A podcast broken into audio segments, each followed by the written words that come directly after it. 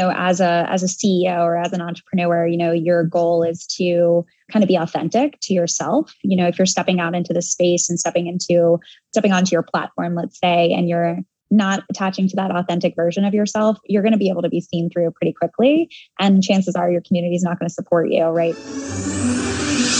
Do you want to learn effective ways to build relationships, generate sales, and grow your business from successful entrepreneurs, startups, and CEOs without listening to a long, long, long interview?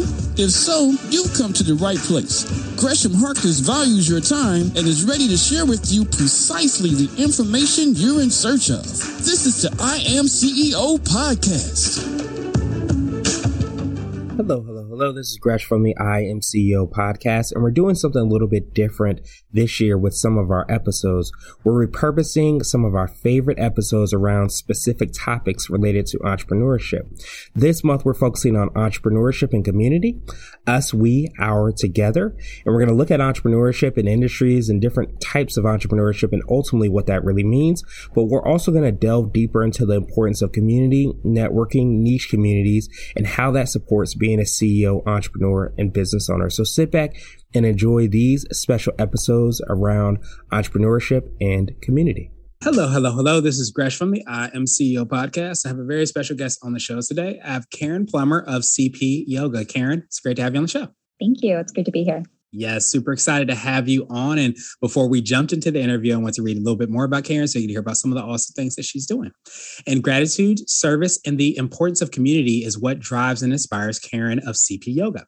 Her vision was to create a welcoming space for all people to explore their physical and mental well being through the power of movement while intentionally giving back to the community through fundraising and campaign awareness. Over the course of 2021, she and her community raised $8,000, worked with 11 different organizations serving 11 different causes. She has grown her community and following from three to 90 unique members, all motivated to make a difference and impact on the community that surrounds around them.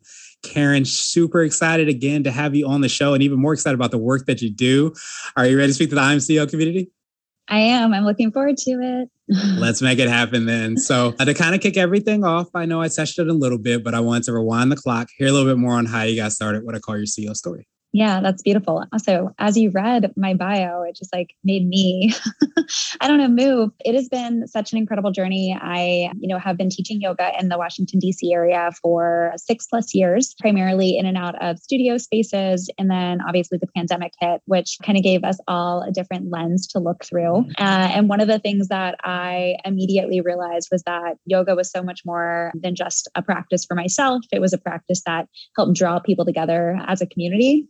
And during the pandemic, early stage, community was like the one thing we were all missing. We were all experiencing one and the same, but we really weren't able to come together and really share that experience together. So I started CP Yoga as a means of moving my own body, connecting with other people, and then saw the opportunity to use it as a platform to help us kind of give back to the community. People wanted to be active, they were engaged, they wanted to make a difference and this was a good place to to start i guess and then when you think about journey and, and kind of community we think about like cp yoga as you know it was journey it's its journey started as just giving people a place to practice and then realizing that people wanted to actually pay me money to teach them virtually and i've been incredibly blessed to have been employed from a nine to five um, you know, in a separate space, which is tech sales. And I didn't feel compelled to take people's money to be able to give them the opportunity to move. So what I did was realize that like there's a place here for us to fundraise for important organizations, local organizations, and a means of helping better the community that we're all going to step back out into once the pandemic was over, which we have, but there's still a lot of need that exists out there. So great opportunity to get people motivated to actually make uh, donations and become more consciously aware of some of the you know social issues and some of the you know bigger issues that plague our city and need our support yeah, absolutely. And, and that's what I, I truly believe is like at the essence of entrepreneurship is being able to, you know, see a problem and, and create that solution and do it, especially I always say like in your own lane, in your own way. Yeah, 100%. I think, you know, as a as a CEO or as an entrepreneur, you know, your goal is to kind of be authentic to yourself. You know, if you're stepping out into the space and stepping into, you know, stepping onto your platform, let's say, and you're not attaching to that authentic version of yourself, you're going to be able to be seen through pretty quickly.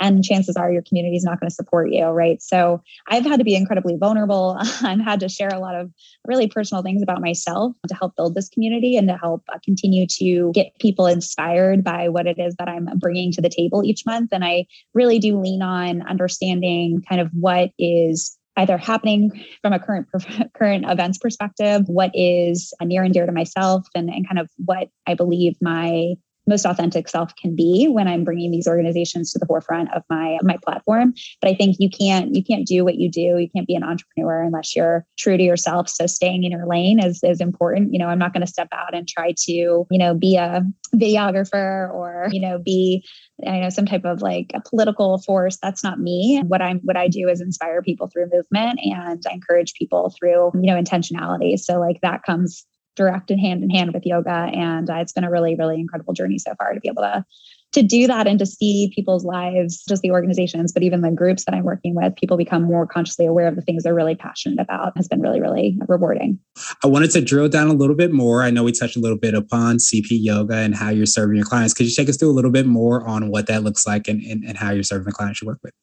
Yeah, absolutely. So today, the way that CP Yoga is structured is that I identify a different organization each month that sort of resonates with me, resonates with the community. So, you know, I'll give an example. Last month was January, the first month of the year, and I actually lost my father to COVID in December, which you know, it's a lot of families have gone through this. It's something I'm kind of processing. But he was an avid golfer, really, really believed that golf had the capability of teaching us a lot of lessons. So I can just tell you how many times I've been on a golf course and how many swings I've taken. And honestly, great.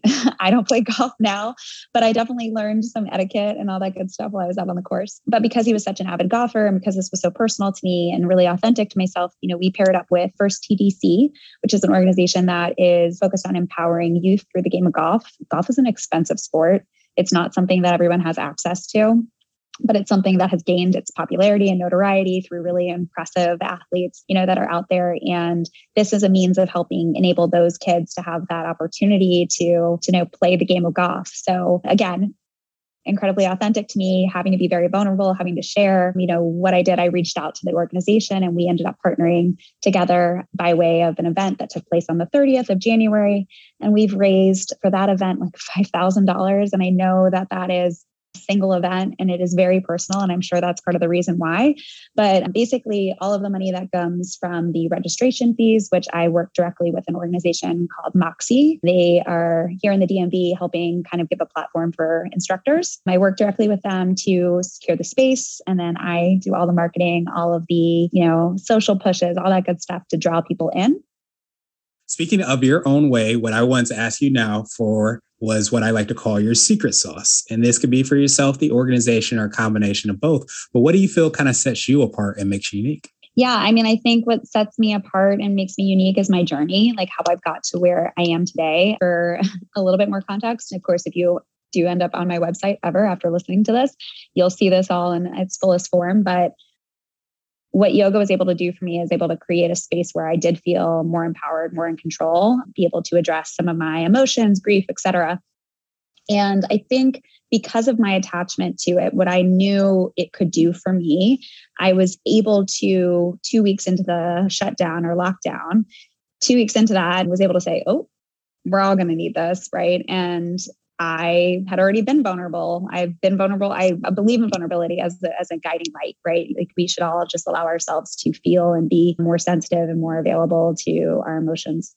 And uh, you know, I turned on my my Instagram live one day and I was like, let's see, no one will come. It's fine. And what I saw is that a lot of people were coming and a lot of people were experiencing similar feelings of stress, grief, emotional distress. And so I think it's it's understanding kind of what drives you and understanding how this one thing, whatever it is that you're passionate about, kind of helps ground you. And then understanding that it's likely that other people feel the same way. And so I think for me, it's my life experience that kind of is my special sauce that has allowed me to continue to show up for not just my community, but to show up for, you know, individuals and to, to show up in just a very authentic way. And I know I've already used the word authentic and vulnerable so many times, but if we're talking about ingredients that kind of make up that sauce, it's life experience, vulnerability, and authentic authenticity that has kind of gotten to me where I am today. And I, you know, I don't think that there's anything else that I can kind of suggest as like the reason why we're here today, other than that and and just love and support from the community that's around me definitely appreciate you for being able to do that and remind us of how important that is. So I wanted to switch gears a little bit and I wanted to ask you for what I call a CEO hack. So this could be like an app, a book, or a habit that you have, but what's something that makes you more effective and efficient?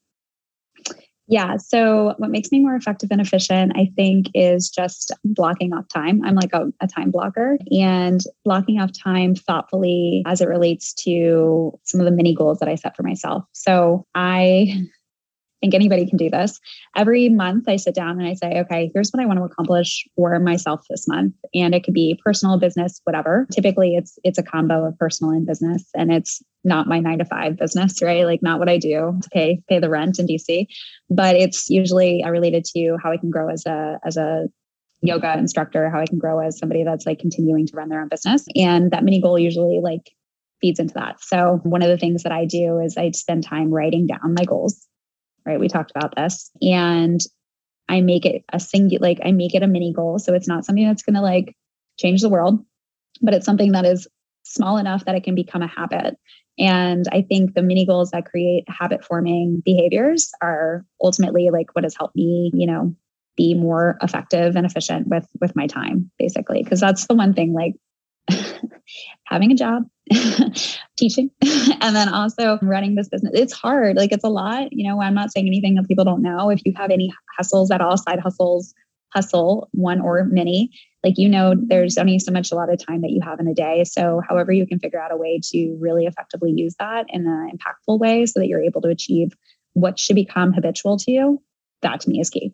Yeah, that's huge. And I, I, love that being able to kind of, you know, set those mini goals and those mini goals help you to align with those habits that you'll have. So I wanted to ask you now for what I call a CEO nugget. So this is a little bit more of a word of wisdom or piece of advice. I like to say it might be something if you were to hop into a time machine that you would tell your younger business self. Yeah, I would say that if you have something that is weighing on your heart, if you feel something so powerfully, you should listen to it, right? I think oftentimes we get to a space where we create self doubt. We kind of discredit like our the things that come to us, right? And the things that come to you from an intuition perspective, or the things that come to you in your sleep, or the visions that you have for yourself, you know, it's very easy to dismiss them because they don't seem tangible and they don't seem real. And, you know, what I was thinking and wanting to do, if I had not vocalized that appropriately at the right time, I might not be doing what I'm doing right now. So if something is weighing on your heart and you feel as if it's something that you would be fulfilled by doing, do it. Like, don't hesitate. Don't offer yourself the ability to talk yourself out of it. Give yourself the grace to listen to it because oftentimes our intuition is, is is a great guide right especially if it's something that comes to you more than one time it's so easy just to say no, I don't know. Why, why am I thinking about that? Like, oh, I must have, you know, ADD or no, like these are things that are coming to you for a reason. Listen to that. You can call it the universe speaking to you. You can call it Holy Spirit speaking. You can call it whatever you want. But that thing that way it comes, keeps coming to your heart, listen to it. Don't let yourself kind of talk yourself out of your own path, your own journey. Absolutely appreciate that. And I want to ask you now my absolute favorite question, which is the definition of what it means to be a CEO. We're hoping to have different quote unquote CEOs on this show. So, Karen, what does being a CEO mean to you? Being a CEO to me means being a leader and being inspired, like somebody that can inspire for whatever purpose, right? I don't expect everybody to be able to do the things that I do because that's what makes me unique. But I do think it's just giving people the opportunity to be inspired and the opportunity to lead them in some way or another. I the word leader is is tough because sometimes it gets again pulled to the wrong connotations. I'm not here to tell anybody what to do. I'm here to guide people essentially. That's always been my nature is being able to put myself out there to guide them into a space of inspiration. So that's how I would define being a CEO. I think the yoga in me is like, oh, I'm just I'm a voice and here to to inspire. So that's all I can do truly appreciate that. Of course, I appreciate your time even more. So, what I wanted to do now was pass you the mic, so to speak, just to see if there's anything additional that you can let our readers and listeners know. And of course, how best they can get a hold of you and find out about all the awesome things that you're working on. So, you can follow cpyoga.fitness on Instagram, or you can look at my personal page, The World of Yoga Teachers. We cross over, unfortunately, or fortunately. Who I am as I teach is who I am as a human. So that is just care underscore plumber on Instagram. Otherwise, you can check out my website, which is cpyoga.fitness. Appreciate you for your work, your time, and I hope you have a phenomenal rest day. Yep, you too. Thank you. Thank you for listening to the I Am CEO podcast powered by CB Nation and Blue 16 Media. Tune in next time and visit us at imceo.co. IMCEO is not just a phrase, it's a community. Check out the latest and greatest apps, books, and habits to level up your business at ceohacks.co. This has been the I Am CEO podcast with Gresham Harkless Jr. Thank you for listening.